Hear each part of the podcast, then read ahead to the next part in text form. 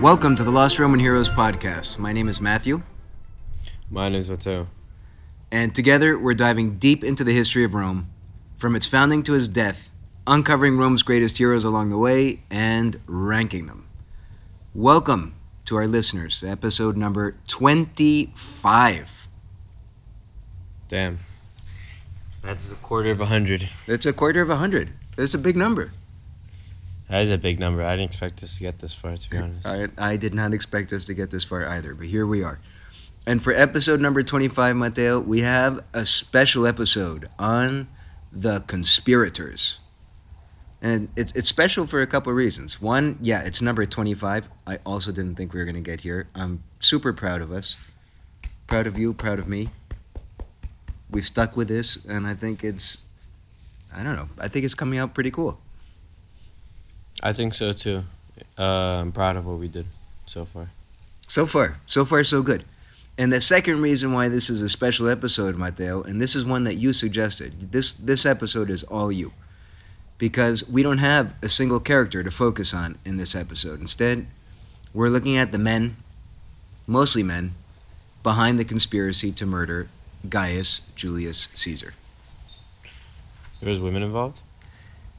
I think Brutus's mom was very oh much yeah, but that was that was um that was Caesar's lover though, right? Yeah, that's right.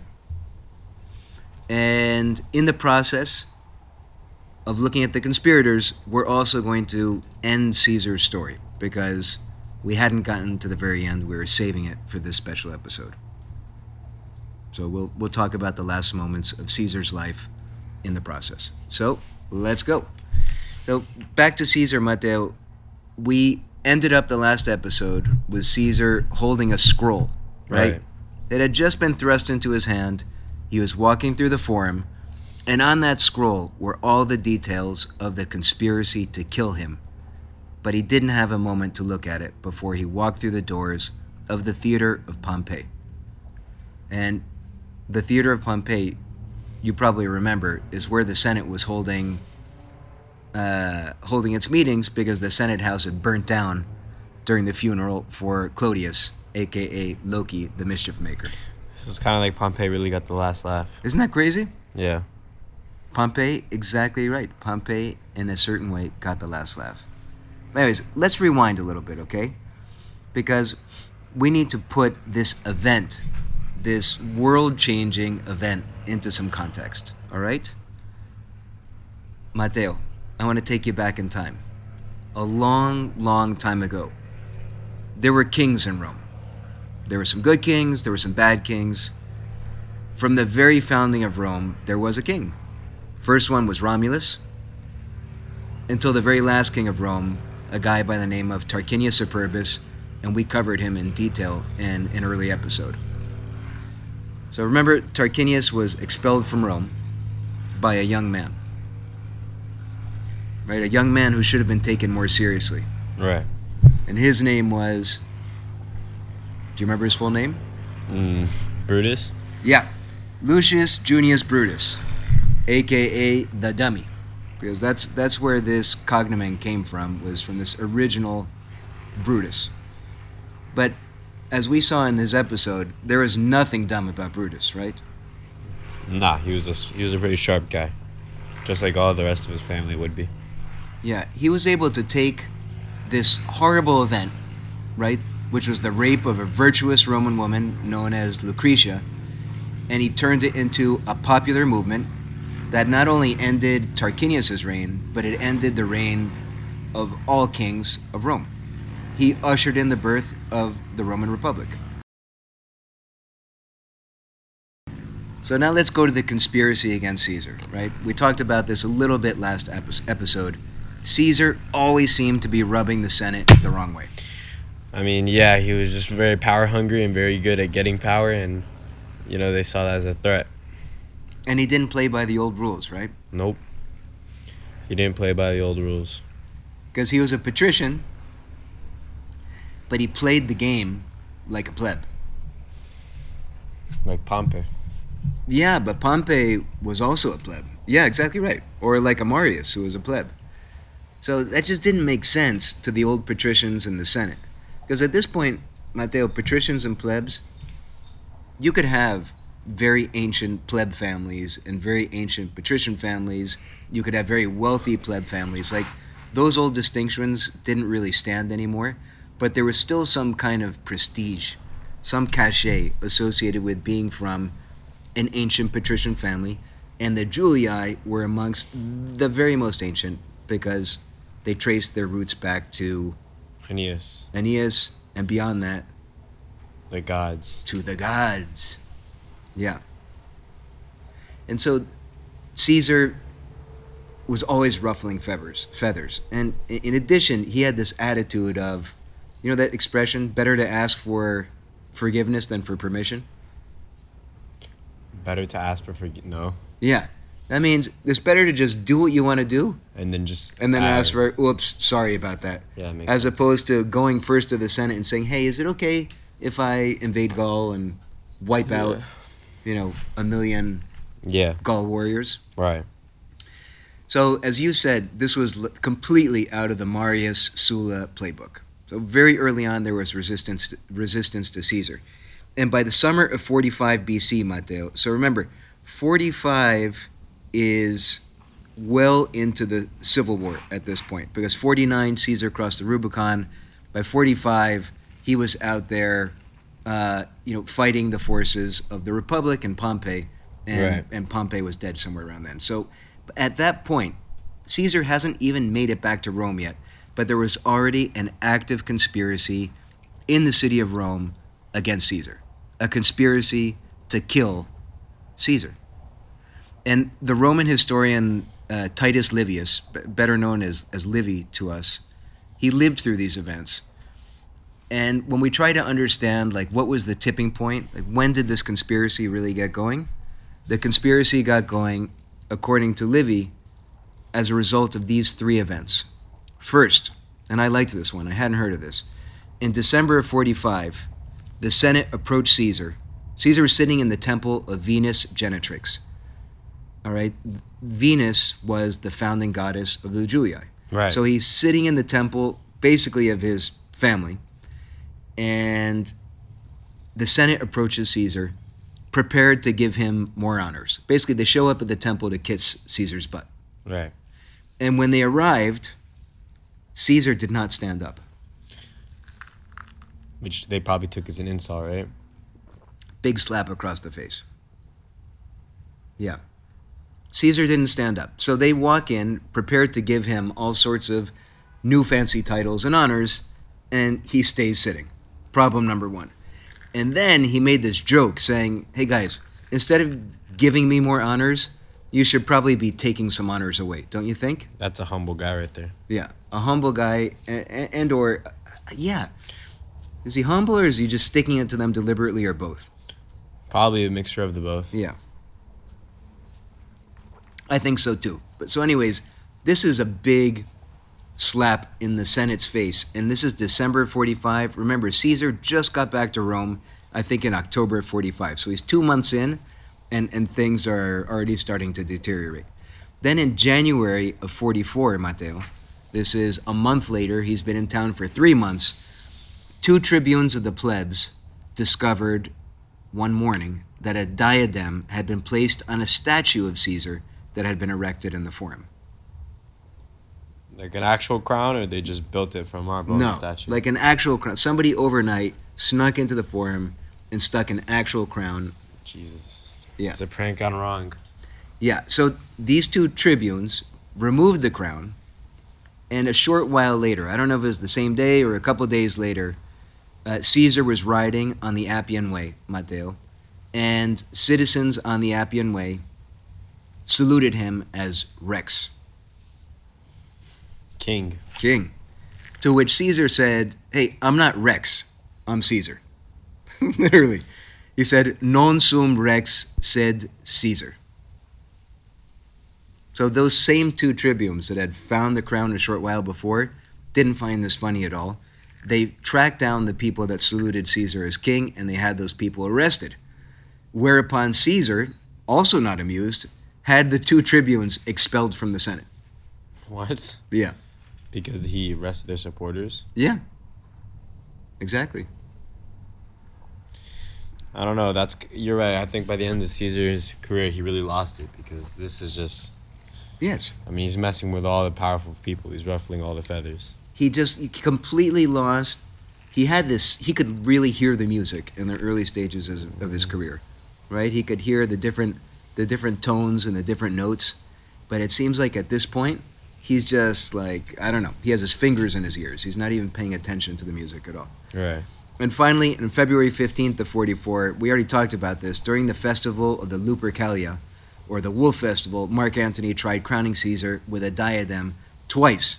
Now, Caesar rejected the diadem, he rejected the crown from Mark Antony, but this was in front of all of Rome in a super public place, and it rubbed a lot of people the wrong way.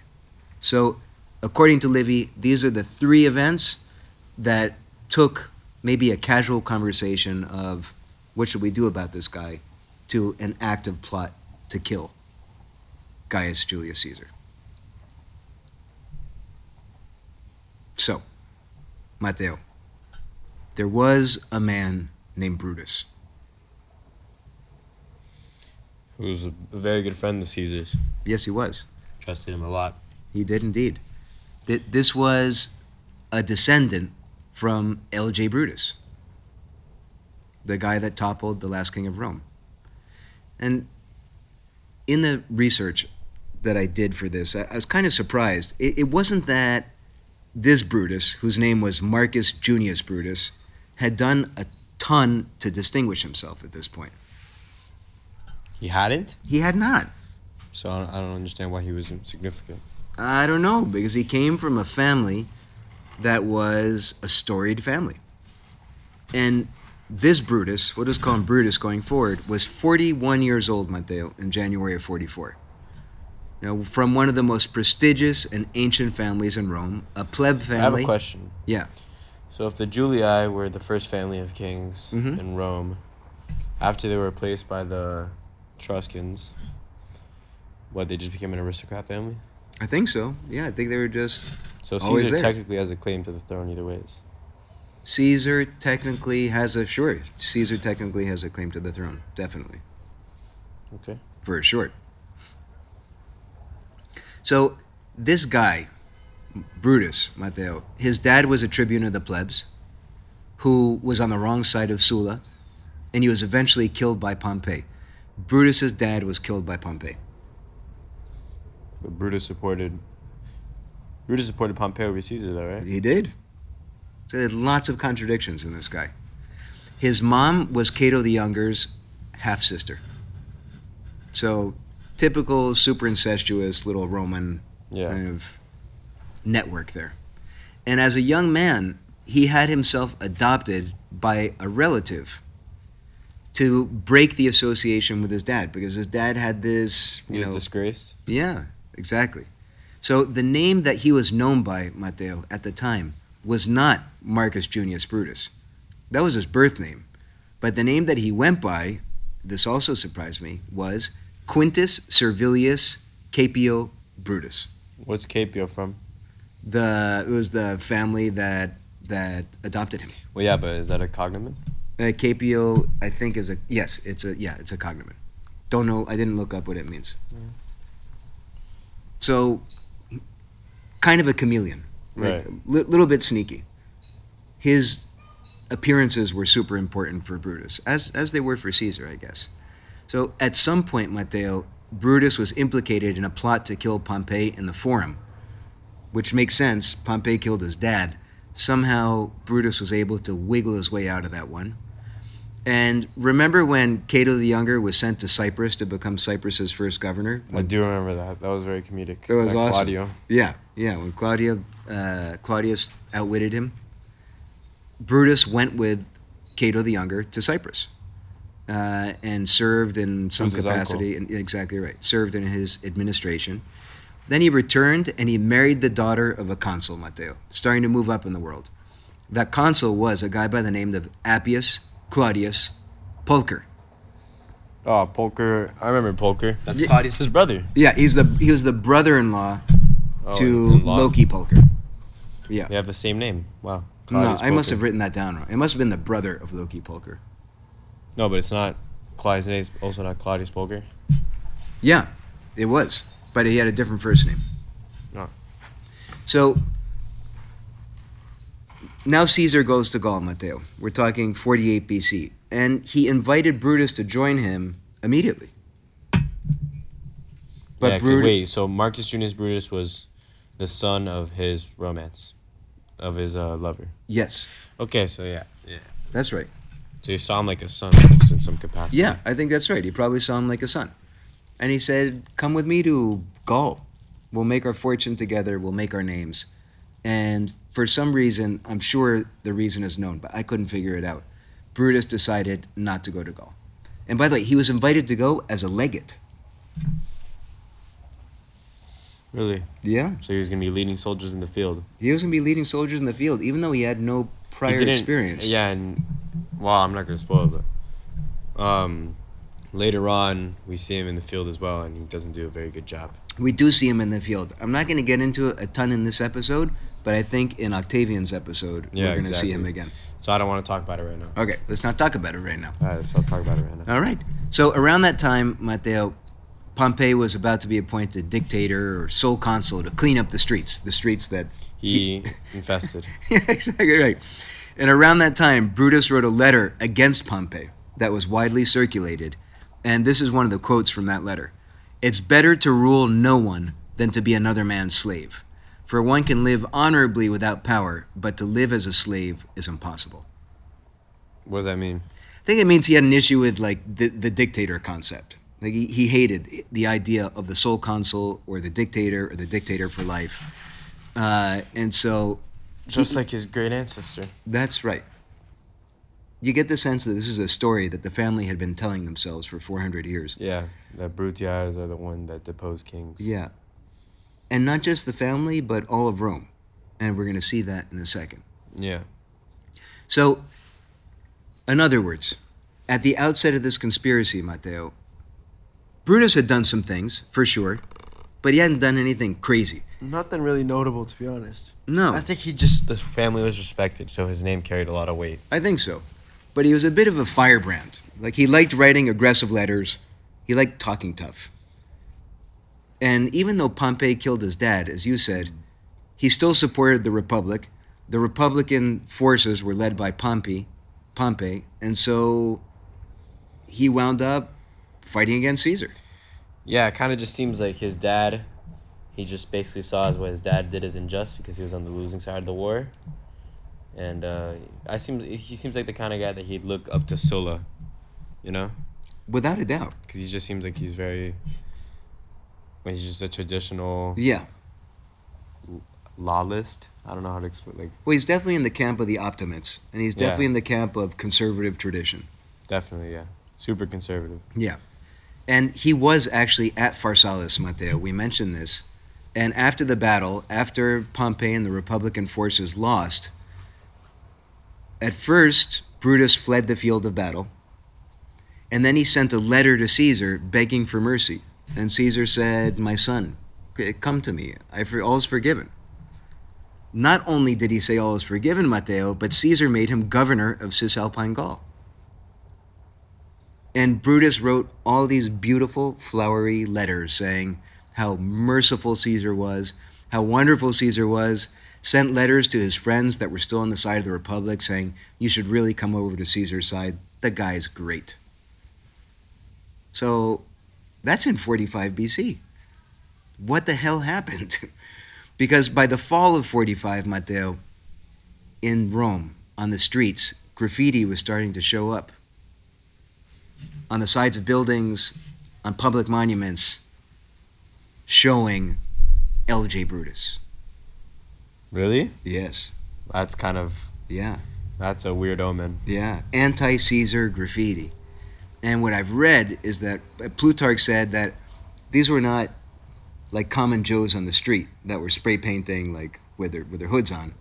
These were the patrician class. And they were trying to shame Brutus. Marcus Junius Brutus into action. They're acting like little little kids. Yeah. Your ancestor did this, dude. And you're buddy buddy with Caesar. Come on now. Yeah, your family's supposed to be known for being the ones that enforce the law Yeah. and keep the democracy. Yeah. And killing tyrants. Or if not killing Yeah, tyrants, deposing expelling yeah, deposing kings. That's right. The Brutii Depose kings. depose kings. That's what you guys do. And here you are Basically support. chummy with with a tyrant. So, Matteo. Caesar wasn't blind to this. Caesar saw the graffiti. Caesar knew the pressure that Brutus was under. And here's here's a quote from Plutarch. And again, we are told that when Antony, that's Mark Antony, and Dolabella were accused of plotting revolution against Caesar, Caesar said, I'm not much in fear of these fat, long haired fellows, but rather of those pale, thin ones, referring to Brutus and Cassius. So Cassius was the general. Because I remember we discussed in the last episode of the one before that Yeah. there was some general that we knew who Yeah. ended up being part of the plot. That's the dude, and we're going to talk about him more in a second. So, apparently, this PR campaign trying to not so subtly influence Brutus started to work. Brutus started thinking some thoughts. He just, to me, Brutus, he just seems like a very fickle little dude. Yeah. Like he's always been a thinker and he kind of just thinks too much. you know? Yes, yes, Always been thinking too much. yeah, and probably thinks too much of himself. Yeah. Super intense kind of kid. Yeah. Like the kind of kid that you'd be on the playground with when you were little and he'd just start like talking, complaining, complaining, and talking, complaining, you know? Yeah, I think he's like a chihuahua. He's just he's trying he's trying too hard to fill in the shoes that Yes, are given to him. yes. He's too serious. And, and you get the sense that the people around him knew very well how to manipulate him. Yeah. So, it's around this time that Brutus calls a fateful meeting. But we're going to get there in a second. In the meantime, Matteo, if you go to our website, www.lostromanheroes.com, you'll see a coin with the face or the head or the and profile of Marcus Junius Brutus. Why did he get a coin? Any thoughts? Uh, he, he became like for a brief period of time master of the coin. I, I think this is a coin he had minted of himself. But I thought Caesar was the only kind of it was the only guy. of living yeah I, I think something happened Th- this happened i don't know if this was shortly before or after the death of caesar i guess probably shortly after uh, but that is supposedly an image of brutus That's pretty funny. He had a beard. yeah it wasn't very common back it, then. it was not common at all it is kind of funny i hadn't thought about that that's a good point so so that's brutus matteo and then there was a man named cassius in 54 bc we talked about it in the episode of crassus Oh, that's this guy. Yeah, Okay. deep in the Persian desert, many miles from the Euphrates, Rome's wealthiest man died a horrible death. And then he drank liquid gold and became a goblet. That was Crassus. What a great way to go out. yeah, that was Crassus. And at Carrhae, Roman arms suffered their worst defeat since the battle of Kane. against Hannibal. Yeah. Yeah. And they ne- they never avenged neither of them. No, Well, Kane, I guess they Cannae they, they sort of did, but Cannae. but but, but Carrhae never. I'm probably saying it wrong as No, well. I think it's Kane. Yeah. So, n- as we said in the episode, not every Roman legionary died in the desert that day because there was a legate. There was one serious guy who had tried to steer Crassus clear of the disaster that he knew was coming. That man's name was Cassius, or more specifically, Gaius Cassius Longinus. He was 32 years old, Matteo, at the Battle of Carrhae. You know, that's another thing I think that preserved that the reason the empire was able to stay so well preserved for longer than the republic. Huh. Because for the empire, it was legates leading armies, generals leading armies. It Yeah. wasn't just senators and then they Yeah. had some legates and general like military men under them. Yeah, they, they continued to professionalize. That process that Yeah. Mario started continued, without a doubt. So this guy was 32 years old at the day of that horrendous defeat, and he managed to lead the surviving 10,000 Roman legionaries back into Syria where he served for a time as governor of Syria. It wasn't granted to him, or you just took it over. N- No, I think it was granted to him. The, the, the, the Senate Because said, he yeah, was you, like you the stay. successor Yeah. to yeah. That's right. And by the way, he wound up defeating the Persians in battle on a number of occasions. He was really good. So he did everything that uh, Crassus thought he was gonna do. Everything that Crassus thought he was going to do but could not. And in 50 BC, Matteo, so this is four years after the disaster at Carrhae, Cassius returns to Rome on the very eve of civil war. And in 49 BC, he was elected tribune of the plebs. 49 is when Caesar crossed the Rubicon. And as soon as Caesar crossed the Rubicon, Matteo, Cassius left Italy to join Pompey in Greece. So he was clear what side he was on from the get go. He was on the Republican side. Right. He took control of part of the Republican fleet. Uh, fleet, sorry. He sailed to Sicily. He burned a good chunk of Caesar's fleet that was sitting in Sicily. And then, Matteo, he learned of Pompey's death. And his first move was not to ask, it's like other guys have asked Caesar for forgiveness right away. Not this guy. This guy instead sailed to Pontus, looking for support with Pharnaces or Pharnaces. Pharnaces? How'd you pronounce it last time? The king of Uh, Pontus? Pharnaces. Pharnaces. But I So- don't. I don't. Why are you taking? I don't know if they're pronounced that way. I'm just doing it. I don't know, but at least this will be consistent. I like the way you pronounced it. It sounds right to me. So he went to find support with Pharnaces. Why? I do not know. It's probably Pharnaces, to be honest. Pharnaces? Yeah, but Pharnaces just. I don't know. It's more funny. All right. Well, Caesar caught him, Matteo, on the way. Cassius never made it to Pharnaces. And Caesar compelled him to surrender. And then what did Caesar do? This was back when he still had his golden touch. He recruited him. He appointed him legate right away. Wow. right away. And he used him, Matteo, in Alexandria against the forces of Metellus Ptolemy? and Pompey and, and uh, Oh. no, in, uh, sorry. In the Civil yes, War. no, you're absolutely right. He used him in Alexandria. Yes, you're right. He used him in Alexandria against Ptolemy. That's right. And then he was planning on putting him in charge of Syria, Matteo, which was his old stomping grounds. But Cassius said, Caesar, I don't want to fight against my friends. I don't want to fight against Cato. And instead, he retired to Rome. That's a very hon- thing to do, actually. It is. It says a lot about him as a person. Yeah, he was a, he, you get the sense that he was a very principled guy. Right. He wouldn't just switch up as soon as the tides changed like. Brutus did. Yep. And then uh, get once again the second time around. Yeah, he was willing to stand up. He stood up to Crassus, stood up to Caesar, fought with Caesar when he thought it was right. And it seems, Matteo, at this point, that Cassius wanted a consulship. But instead, Caesar put Brutus on the fast track for a consulship. The next one open was in three years. And I'm, I'm quoting from Plutarch here. Brutus had received the most honorable of the praetorships for the current year and was to be consul three years later, having been preferred to Cassius, who was a rival candidate.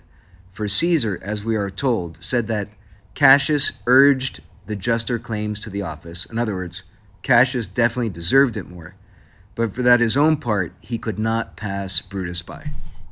So Caesar's put in a tricky situation. He has two strong allies, one arguably stronger, like Yeah. more influence. His, his name carries more influence. And So more like- experience, definitely much more experience in the field as a commander of troops. No, but I'm saying uh, Brutus. I name Brutus, yeah, yeah. carries Brutus, more influence. Yes, that's right. and it's important, and especially that that family, the Brutus, yeah, he needs to have Yeah. on his side. Is it that, Matteo, or he just had a soft spot for the guy personally? I think that too, of course. Yeah. I think that too, but still, Because why did Caesar need the Brutii? because they were influential in the Senate, they were a big family, and they were Yeah. a family. Like when all the pictures of LJ Brutus started coming up, it's a family known for deposing kings. Yeah. So he needed to keep them on side. Yeah. Yeah. By the way, did I say that Brutus was Cassius's brother-in-law? No, you did not say that. Yeah. That must have been tricky. Yeah. So Cassius, you get the sense, maybe didn't hate Caesar from the get-go, although I think that there was that. But at this point, there it was personal. He hated Caesar and what Caesar was doing deeply. And Caesar somehow suspected, as Plutarch said, and this is Plutarch quoting Caesar, what think ye doth Cassius want? I like him not overmuch, for he is much too pale. I don't know what the pale thing means. I don't understand what that means. Yeah, I don't know what the pale thing means, but but Caesar, there's Caesar suspected Cassius because I think Cassius didn't hide it. Maybe he's pale because he's just horrified by what Caesar's doing when he's around him. He's Yeah. not kissing Caesar's butt. Right. He's just kind of playing it straight the way he feels. Seems like he's always thought that Caesar's antics are just like annoying, you know? Yeah. So, and, and maybe there's some element here as well of Brutus getting promoted over him that bothered him. But it seems that more than anyone else, Cassius was right there at the top of the list of those that wanted to see Caesar die. That's Cassius. That is Cassius. Yeah, if you go to our website, www.lostromanheroes.com. oh my god, he looks like um Robert De Niro. yeah, he actually does look very De Niro like. He looks like yeah, he looks like uh, say hello to my little friend. Yeah. that guy. you know, is that Robert De Niro? Say hello to my little friend. Wait, that's Robert no, De Niro. no, who's no, that that's actor? not De Niro. That's uh, Pacino. That he looks like Pacino. Then. Yeah, You don't see it? more Pacino than De Niro. I think so. Yeah, I think the mouth is very is actually very Pacino. I think the face and just the nose and everything. Yeah. It's just the hair that's not. and he has the Caesar cut. Yeah. Very unoriginal here.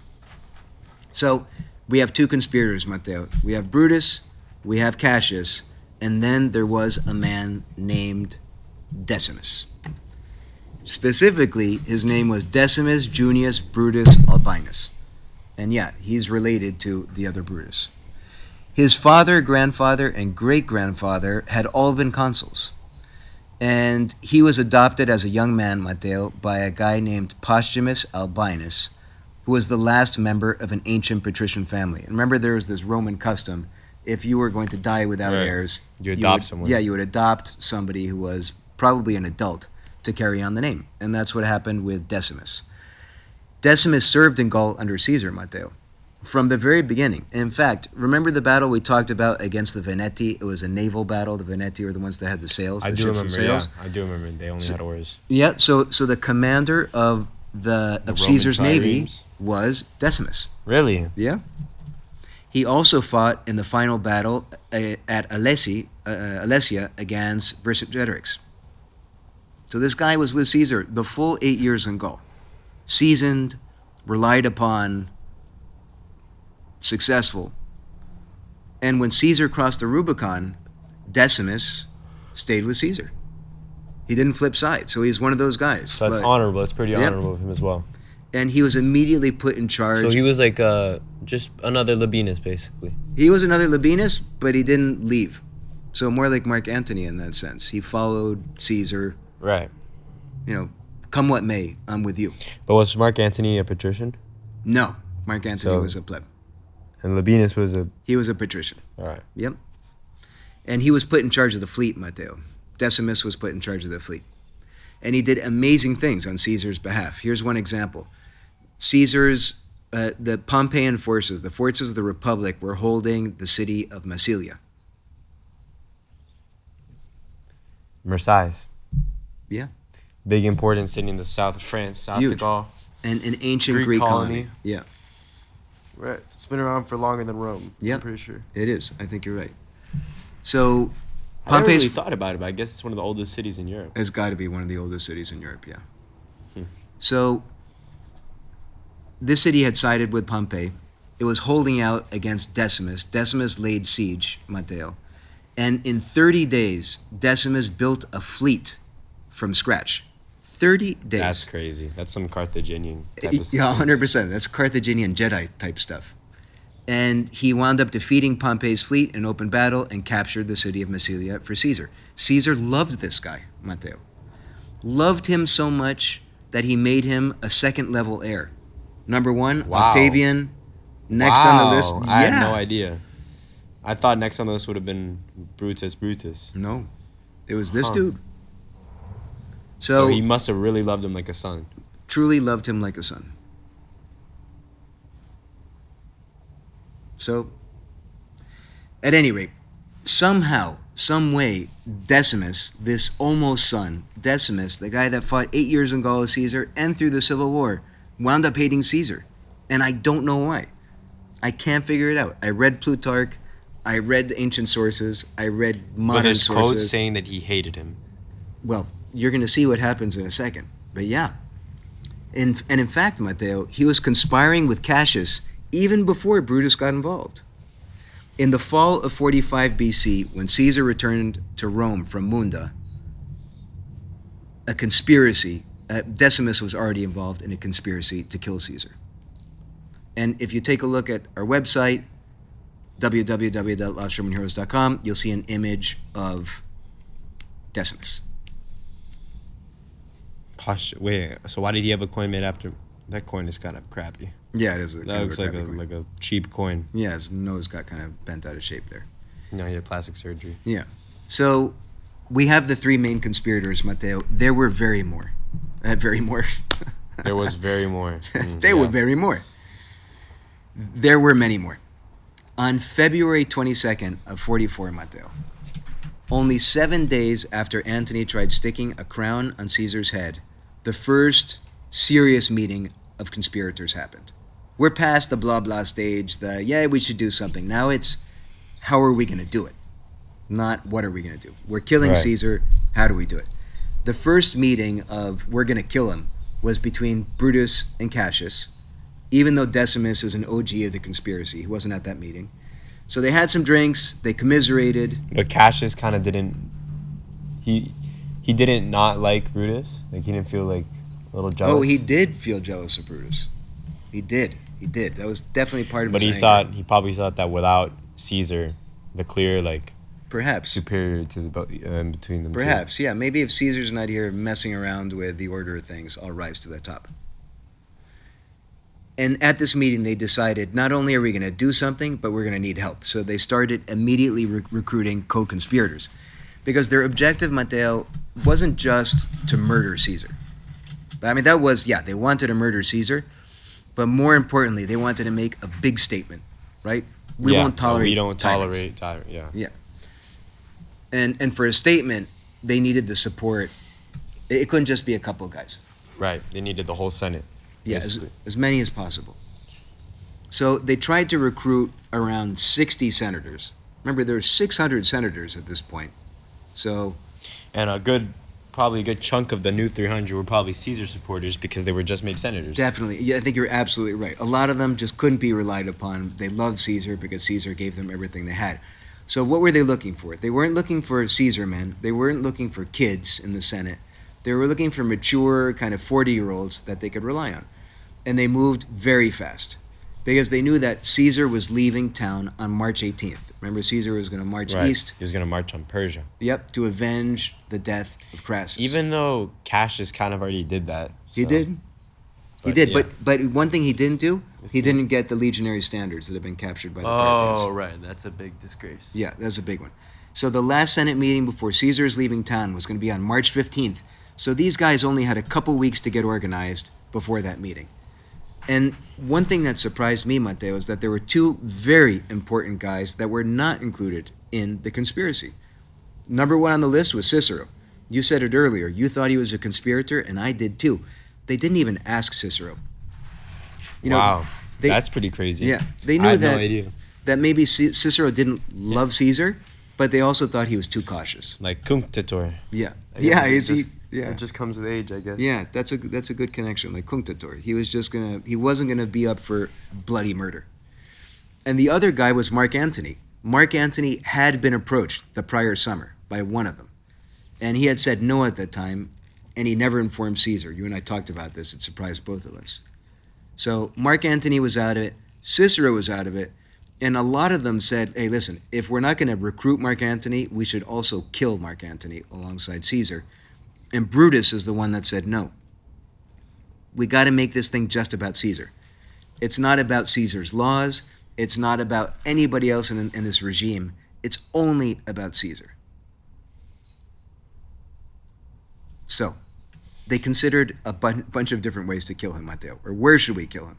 They thought maybe at the gladiatorial games. Maybe there was a bridge, and maybe they could push him over the edge of the bridge into the water, and there would be men in the water wait- waiting with knives to stab him. Or maybe when he's walking on the Via Sacra through the Forum. The gladiator games would be cool. That'd be like the movie Gladiator. Yeah, it would have been cool. They throw him into the pits. But there was one little problem. So Caesar didn't have official bodyguards, as crazy as that sounds. Really? He did not. But he had friends. Friends that were buff, Right. tough guys. Right. Forces Yeah. Maybe they were old, like you know, yeah, old legionnaires or, or something. Like who? like Pali. Paulie. Yeah, exactly. Yeah. Hey, Paulie. Yeah, Yeah. I think you're probably right. It completely goes with the whole mob concept. Yeah, he has those guys, wise guys, that were hanging out with him, right? Right. So maybe it's not going to be so easy to kill him in public because he's going to have his wise guys, but there's one place where the wise guys can't go.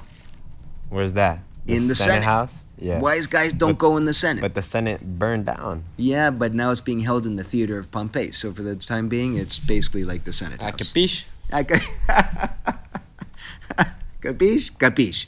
Like, yeah, hey, you know what? That's a good idea. Let's kill him in the Senate. Okay, when are we going to do it? On March 15th, because he's leaving town three days later. That's the last meeting. Okay. Wow, So- it's kind of like Godfather One. Oh, it is a lot like Godfather. You were talking about the final scene? Yeah. Yeah, the baptism scene. Yeah. Yeah. And they're showing all the murders. Yep, That was nice. that was what they decided. So we saw in last episode, Mateo, a lot of people had a bad feeling about the Senate meeting on March 15th. Caesar's wife, Calpurnia, had nightmares and tried to stop him. The the the seers had visions and they tried to stop him. The Greek philosopher tried to stop him on the way and put a scroll in his hands. Uh, so what did the conspirators do? Because at, you remember at one point Caesar said, "You know what? That morning of March 15th," and he said, "Maybe, ah, maybe I should just send An- Mark Antony and, and cancel the meeting." So who did the conspirators send to convince him to go? Brutus. Decimus, the guy that Caesar loved like a son, the guy that was That's in actually Caesar's so sad. will. I feel bad for Caesar. Me too. I really do. Me too. And he gave him this whole story of we're going to give you fantastic honors and maybe you're going to be king of the territory outside Italy and how could you not show up to the Senate when we're doing all these awesome things for you Caesar? I love you like a father. And it worked, Matteo. So, Caesar marched into the theater of Pompey with that scroll in his hand that was going to tell him everything. And never marched out. And he never marched out. He took his seat That's a sad way to go out. It is. And it gets sadder. Listen to the details.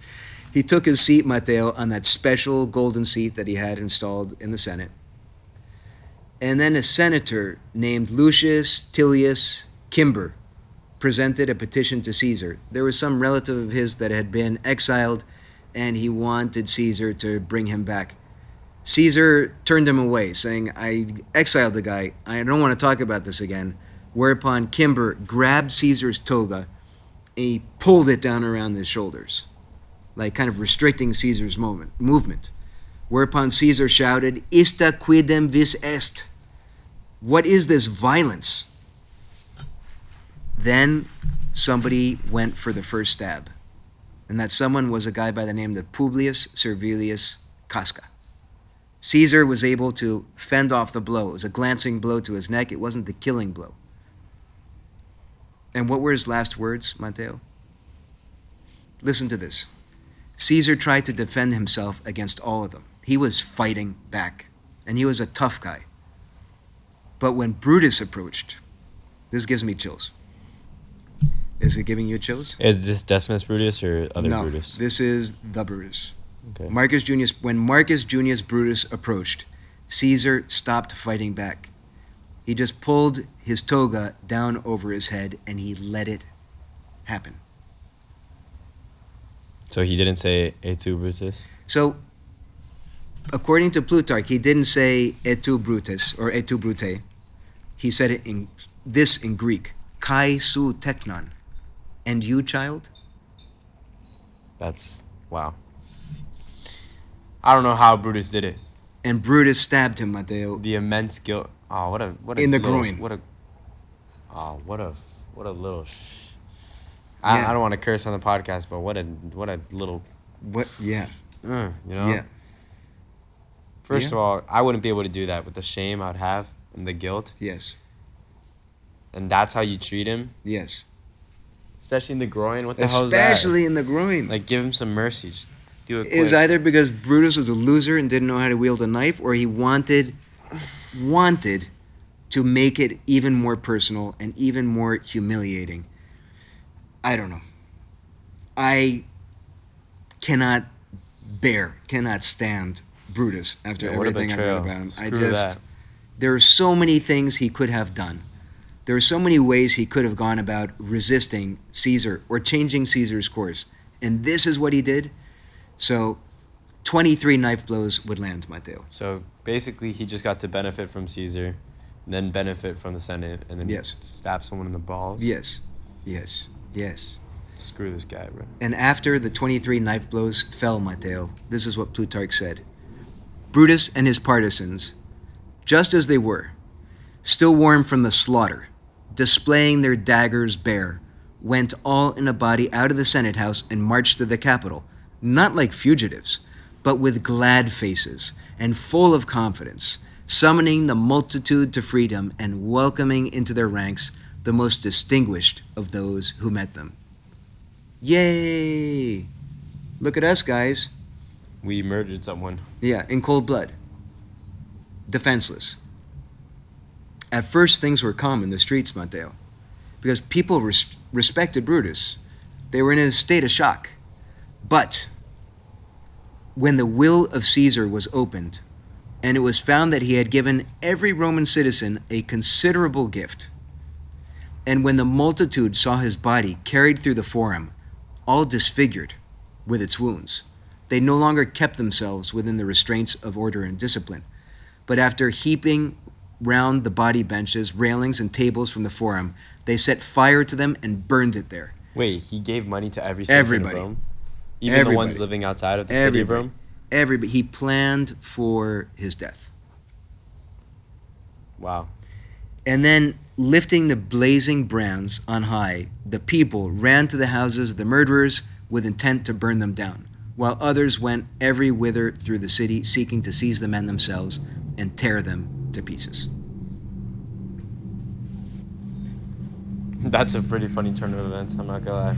That is the like, death. how are they gonna try to convince everyone, oh, we had to do it because he was a tyrant after Yeah. everyone just got money? Yeah. Funny. So Caesar had the last laugh, Yeah. and he will have more laughs to come. We're going to talk about them more during Octavian, but listen to this quote from Plutarch. At the time of his death, Caesar was fully 56 years old. Young guy.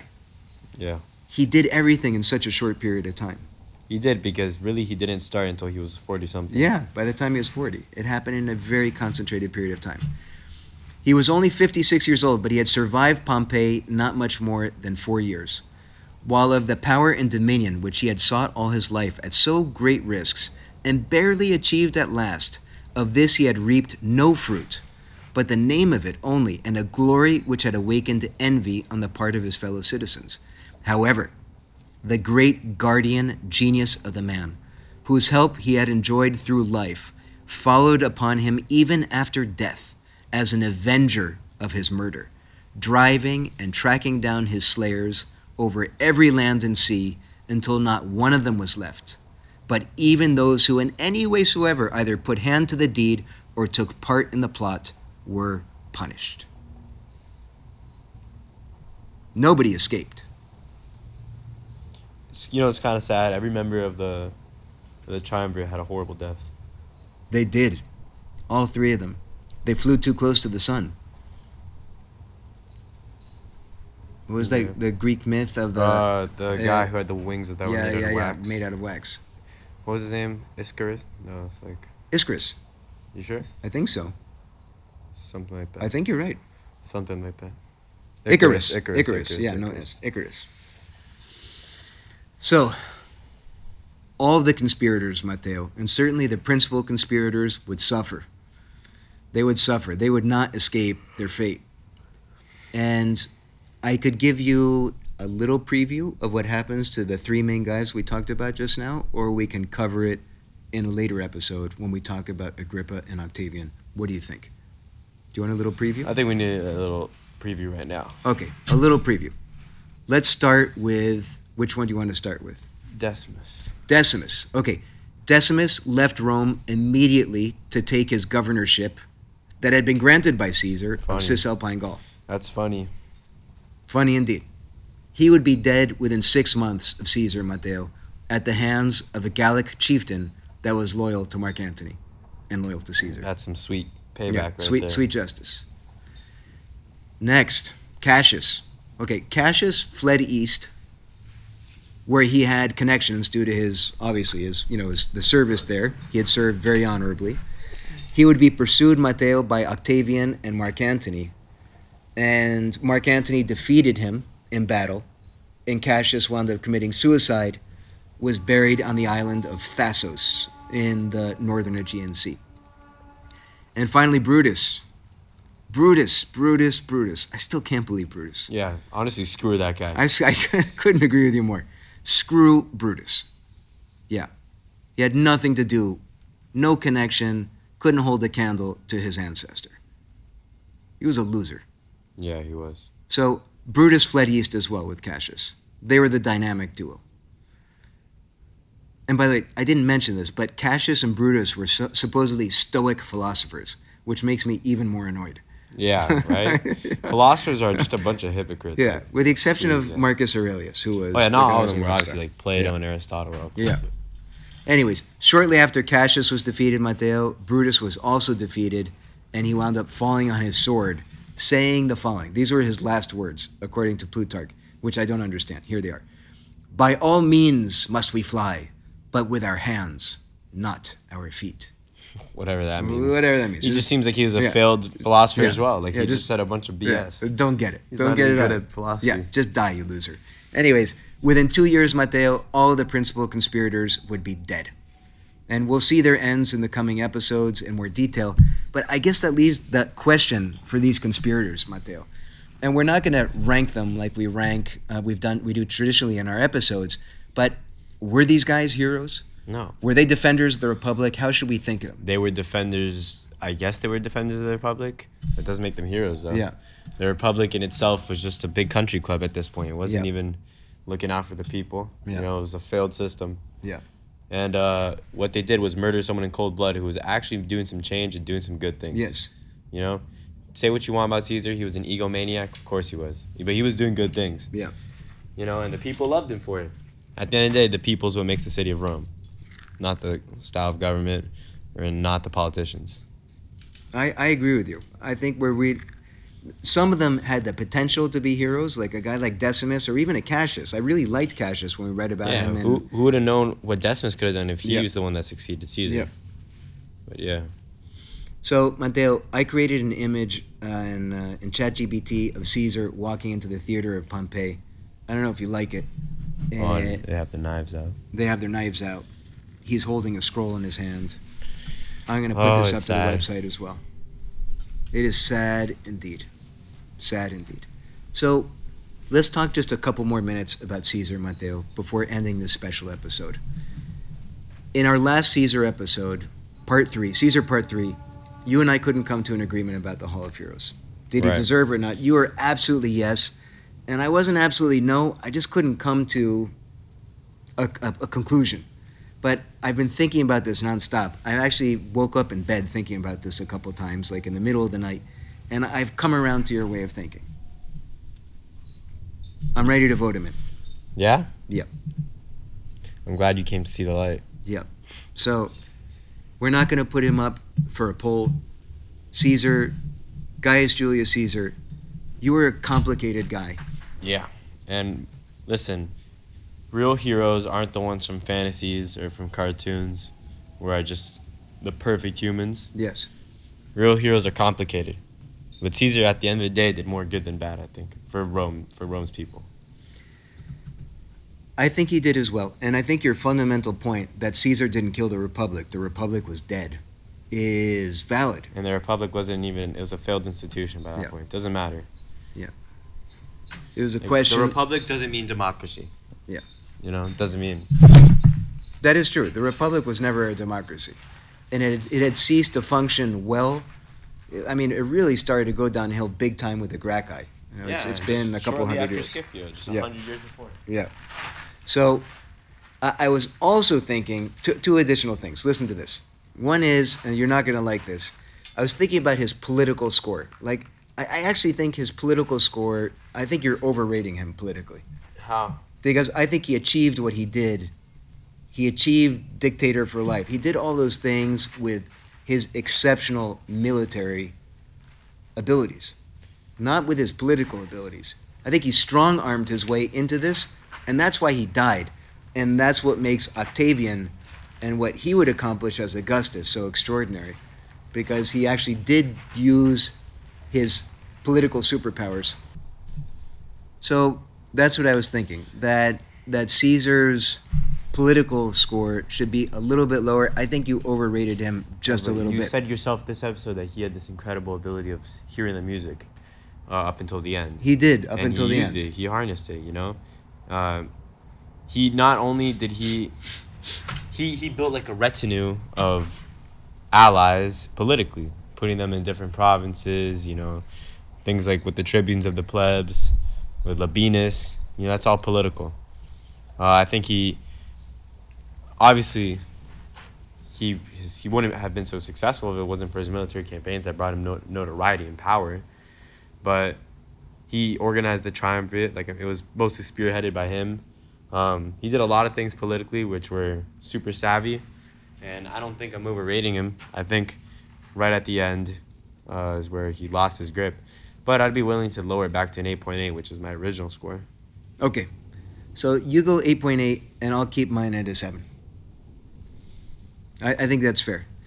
And that makes virtually no change to his ranking. He's still 95%, and 95% puts him in. Second he- place. Yeah, he's, he's in solid second place. It, and he's in the Hall of Heroes, and he deserves to be, and I'm happy that we're ending Caesar on the same page. Uh, but I had one additional thought that I wanted to run past you What? Maybe it's too late to do this, but we're sort of a quarter of the way into the podcast, I, we think. And I, I think that there was one additional ranking category that maybe we should have put from the beginning, What? which is this is a this is a story about lost Roman heroes. This podcast, and I was thinking maybe there could have been a category about lost. How lost is this Roman hero? On a scale of zero to ten, or zero to three, or zero to five. is, I think I'll tell you why. Because I, I'll tell you why I think we shouldn't have that. Because this is the ranking of heroes. yes, To be a hero, you don't have to be lost. yes, that's true. So I think maybe, you know, and we could at one point reassess what we what we're ranking. Maybe we could have ranking of losses and ranking of heroes, yeah. whatever. But if we're ter- in terms of ranking a hero, you don't have to be lost to be a hero. Yep. You know. That's fair enough. Okay, let me run something else past you here. What? Since this is a special episode, we have a chance to talk. We have a couple more minutes to talk about the podcast in general. Is this a good point, or should we have a special episode, which could be a short episode, in which we go through all of our lost Roman heroes and reevaluate our rankings, or are we going to bore our listeners to death? Uh, I think we might bore people to death. you think? I don't know. I don't know. I thought we could have done it. I- we could put a poll up and ask the people. if if they're willing to they listen do. to an episode on kind of going through summarizing because we have a lot of lot of new listeners Right. there are not a lot that have been with us since the beginning there are a lot that have joined us for this journey i don't know if they start at the beginning or they start at the last episode And honestly, a little summaries, uh, and that our, our little summaries on these guys would probably be a lot better than those what those episodes were yeah because they were rough. the, the first few were a little rough but i was thinking maybe we could do an episode which is just kind of five minutes on, On each person, yeah. on each of the people that we've covered I, I thought that'd be interesting, and I wanted to do that as well. I brought it up in the past. So. Okay, so question for you, Mateo. Should we do it as our next episode? Because the next we're about to get into some heavy stuff, right? We're gonna our next episode I think is Agrippa, and after Agrippa we go into Octavian, and Octavian uh, is probably gonna be a few parts, right? at least a couple parts, right? To Octavian, don't you think? Yeah. I think it's gonna be at least two, at the least. I think it's gonna be. There's A, so much to talk about for him. Yeah. So that's my question. My question is should we do another special episode before we keep going with Agrippa and Octavian? because we're now at this 25 episode mark, or do we make it through Agrippa and Oct- Octavian and then do a break before Tiberius? I say we do that. I say we make it right into the beginning of the Imperial era, Okay. and right when the Imperial era starts, then Okay, perfect. Let's do that. So, to our listeners, please join us next week for Agrippa. Agrippa, who was the very best buddy of a young man known as a young genius. a young genius. And I think we'll see that Agrippa was a genius as well. A young man named Octavian. So that's it. This is it for Caesar. Thank you for sticking with us for what Four wound up being episodes. four episodes on Caesar. We really hope you enjoyed it. Welcome, Caesar, to the Hall of Heroes. And thank you to you all for listening to us. Please send us an email if you like the podcast or you have ideas on somebody you'd like to see on the list. We've gotten a few of those emails, and everybody that's been suggested has got on the list and is going to get an episode. Our email is info at lostromanheroes.com, or you can send us a direct message on Instagram at Lost Roman Heroes or on Twitter, uh, hashtag Lost Roman Heroes or at. I don't know the difference between the two, but you can find us on both of them more or less with the same handle. And Oh, it's at Lost Roman Heroes. at Lost Roman Heroes, Hashtag is just like a. It's like um. isn't hashtag Instagram? So no, when you tag someone and when you search them, it's at Lost Roman Heroes and a hashtag. You we could create a hashtag for Lost Roman Heroes, which means like when you post with that, and you click on the hashtag, you can see all posts with under hashtag. Ah, I did not know that. Yeah. All right. That's very cool. All right. Do you have anything to say before we say over and out? No, not really. Except I knew that Caesar was a hero, and I was right at the end of the day. okay. You were right at the end of the day. Thank you, everyone. We look forward to talking to you next week.